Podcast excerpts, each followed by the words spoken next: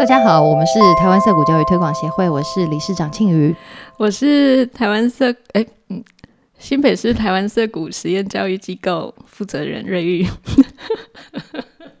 欢迎来到色谷辣妈爱聊天，诶，继续二零二二国际色谷教育交流座谈的内容，接下来是嗯。如何打造一个没有恐惧的学习环境？我们 Q&A 的部分是来到了这个问题哦，我觉得是很深刻，但是很难。就是这个，我们收到这个问题的时候，其实大家也是愣了一下。哎呦，这个问题的这个核心到底是什么？然后我们要把它翻译给麻州涩谷的 Mimsy。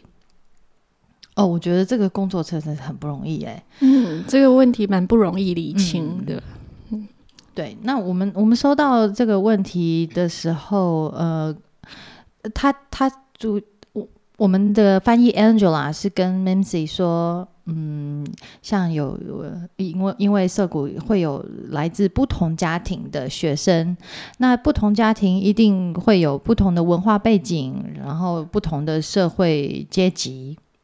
的的一个每个家庭的状态不一样，那呃这些非常大的差异，对涩谷来讲，或有是不是有曾经造成什么问题啊，或者冲突啊等等？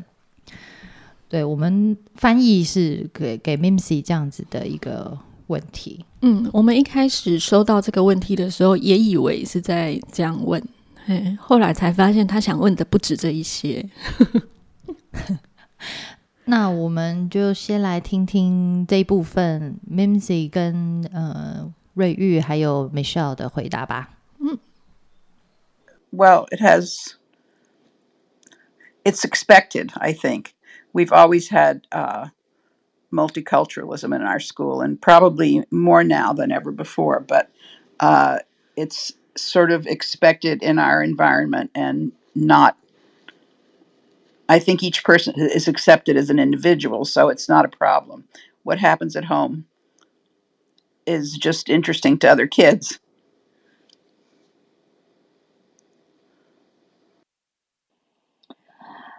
其实，在涩谷，多元文化一直都存在。现在这个时候，甚至可能比以前还更多元了。那 我们在学校就是把每个人都是独以独立的个体来看待，这个就是我们一直以来的方式。I'm sure that uh, that to say no would not be true because things come up like ski trips, and not everyone can afford to go on a ski trip. So you see that some people can and some people wish they could, but I think they're all so grateful to be in this school that they're not so uh, not so quick to compare those things. It doesn't. It's not social level. Sometimes it's income level. 嗯，这个问题其实不 不见得是呃社会阶级的问题，有的时候就是呃每个家庭的收入不一收入不一样。那如果说呃涩谷没有这个没有这些呃差别差异，那不是真不是真话。像涩谷有一个滑雪的活动，就有有人他可以负担，他就参与。那有人虽然他不能参与，他没办没办法来，可是他只要到学校，他就觉得很开心了。那有没有参加滑雪，他其实也不在意。嗯，香港的情况就嗯也差不多了，因就是每个家庭当然他有不同的收入跟不同的。价值观或者是都就是也是会多元的，然后可是也没有没有什么问题啊，因为像啊，我们就没有办那种很大型，就是说啊，你要付很多，就是滑雪的那种，我们还没有，就是我们平常的活动都是啊、普通很简单的活动，啊一般家长他就是他要额外去付的那个钱，其实也不是说很夸张的那种，就是普通的啦。那对啊，所以这个好像也没有说很大的问题耶，在香港。诶，我觉得家庭文化不同，或者是每个家庭的不同的文化资本或是阶级局限，这个在所有的教育中都是有的哈，不是只有在社谷里面，在私校或者是在呃一般的公立学校很便宜的学校里面都会有。那嗯，可是我想说的是，因为我们在台湾办学啊，我们既然是没有拿政府的补助，然后我们也不是用国家的预算，所以我们的学费当然是比公立学校来的贵很多。哈，那当然我们的目标也是不同的，因为公立学校有他想完成的事情，然后私立学校也有他想完成的事情。那呃，华德福或是蒙特梭利，我们都各有各想完成的样子。嗯，涩谷也有自己的目标，所以呃，这个是一个取舍的问题。那当然，呃，当然我们不是刻意说我们就是要去做社会改革哈，我们在做的是办学。但是当然，学费这件事情，它会呃筛选出某一些家庭就是无法。虽然说我们有提供给，譬如说中低收入户的家庭。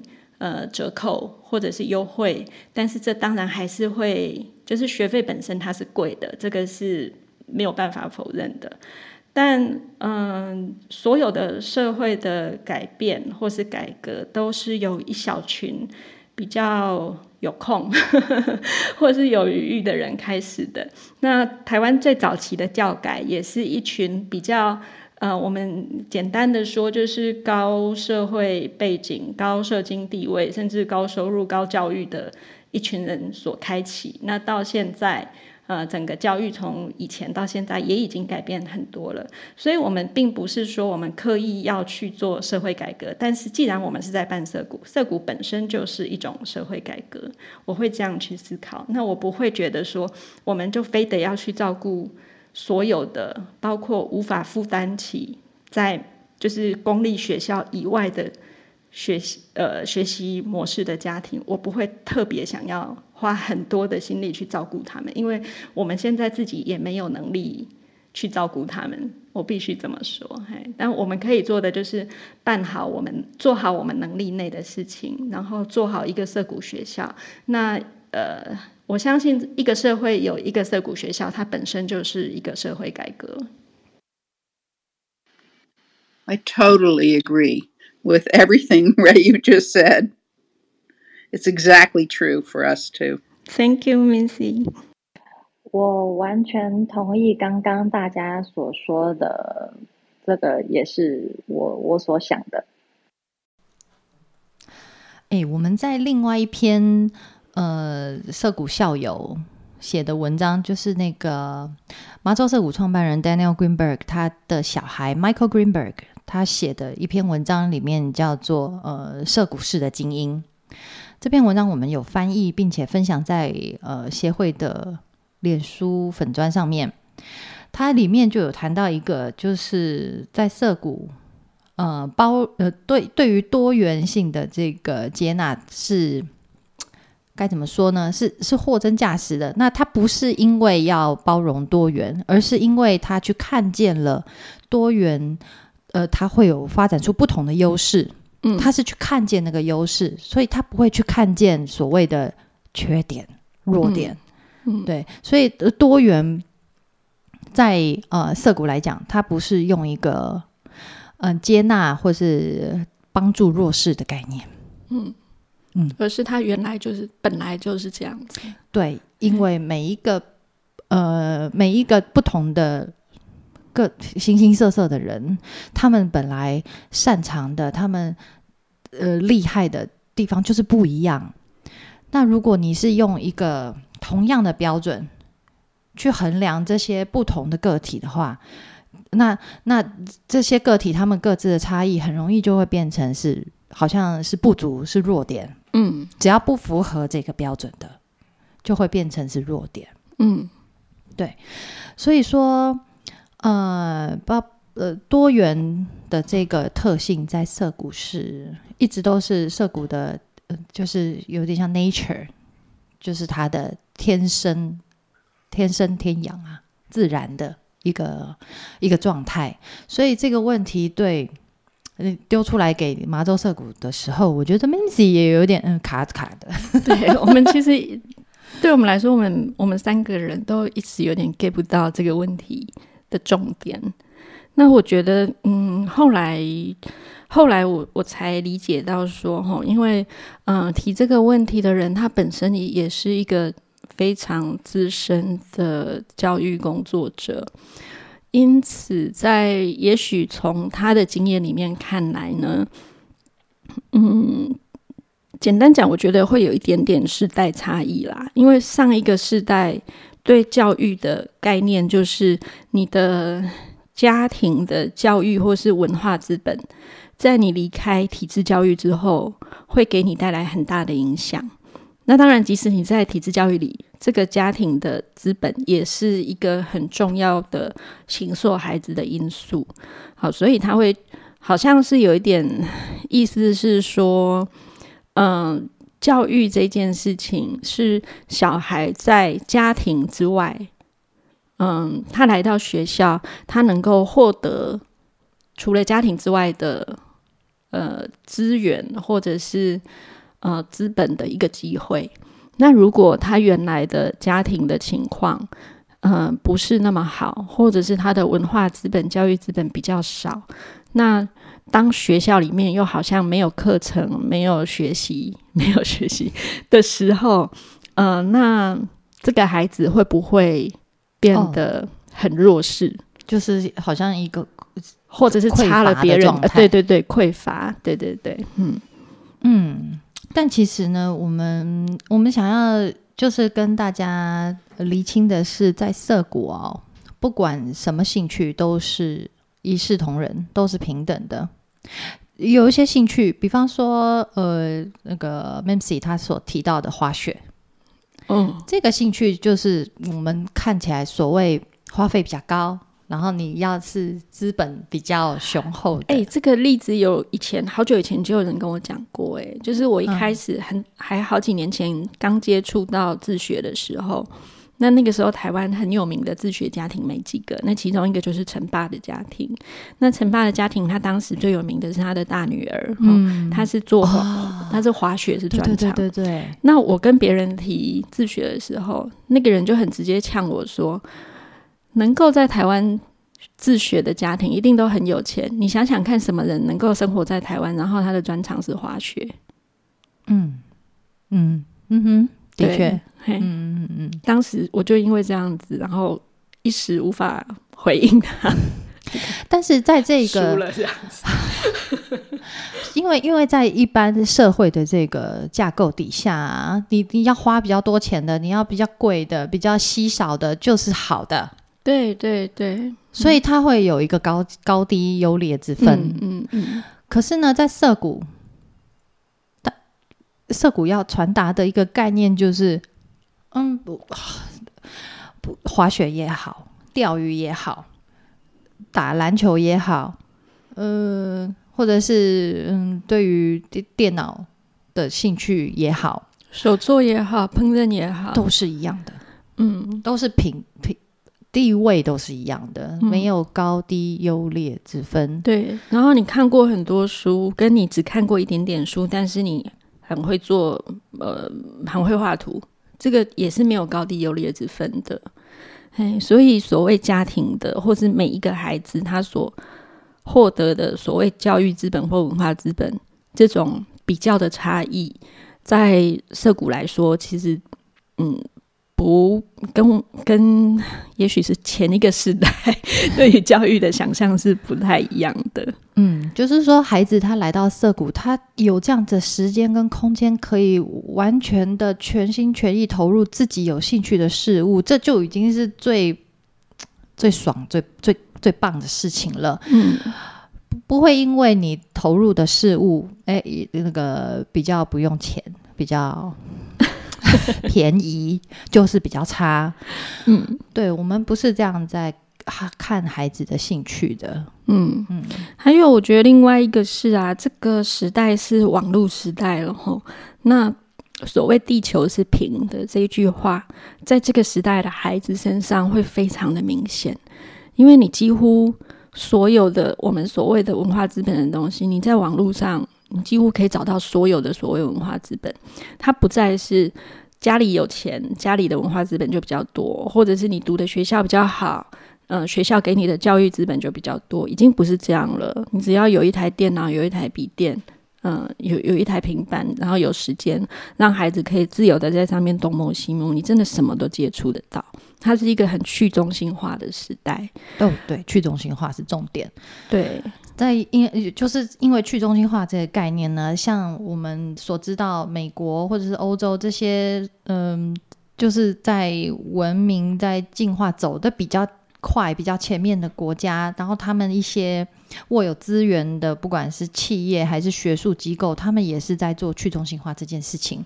他们很无私的分享，呃，我忘记是哪一个顶尖学府哦，不知道是哈佛还是 MIT，我忘记了，反正他们也是。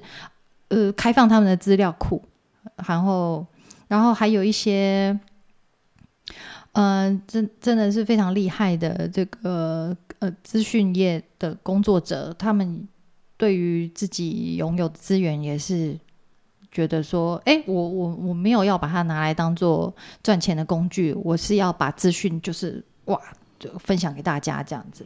嗯，像维基百科就是一个蛮好的例子。嗯对嗯嗯，对，嗯，所以说，嗯、在涉股的角度来看这个问题的话，就不不晓得有没有回答到那个提问者的。我想也许也不只是他一个人的疑问啦，很多嗯，对于教育很有热情的呃家长或是教育工作者，也会觉得说，教育它应该肩负着社会改革或是阶级翻转这样子的嗯社会责任，所以呃，教育有必要为呃比较弱势或者是各式各样的孩子们提供所谓足够的机会，对，嘿，可是在这个时代，到底多少才叫做足够？然后改革或者是阶级翻转这件事情，到底会从哪里开始？然后是怎么样的人才有办法去做到这一些事情？可能已经跟我们以前所经历过的历史上发生的那些事情，也许已经不太一样了。嗯嗯，那对我，我觉得对我以我对涩谷的了解来说，反而涩谷这么一个看起来好像不提供给孩子任何东西，让他们很不够的地方，搞不好才是很有机会，呃，为这个社会注入一点，呃，比较不同的力量，或者是提供这个社会更多不同机会的一个契机。对，因为他就是在鼓励孩子说，你可以不用照规则走，嗯你可以不用照外面的规则走，你可以建立你自己的规则。嗯，对对，然后你可以保有你自己的样子，然后你可以发展出你自己要的道路，然后你要做的事情是跟别人一起共好，而不是只有你自己好。是，嘿，所以在涩谷反而我们给他很不够的，然后很没有 任何资本的的这个地方，或许是将来可以产生所谓的社会改革或是阶级翻转的这样子的契机的地方。对啊，就其实蛮推荐大家去看我们就是 Michael Greenberg 那篇《涉股式精英》的文章。嗯呃我觉得他可以对这个问题做一个很好的回应。嗯嗯诶，我们把那篇文章的链接放在我们的那个这一集 podcast 的资讯栏好吗？OK 啊，嗯官网的，好，我们官网好久没有人去。趁机冲一下点阅率、哦，对对对。拜托大家了。对对好对，那我们下一集再见喽，谢谢，拜。拜拜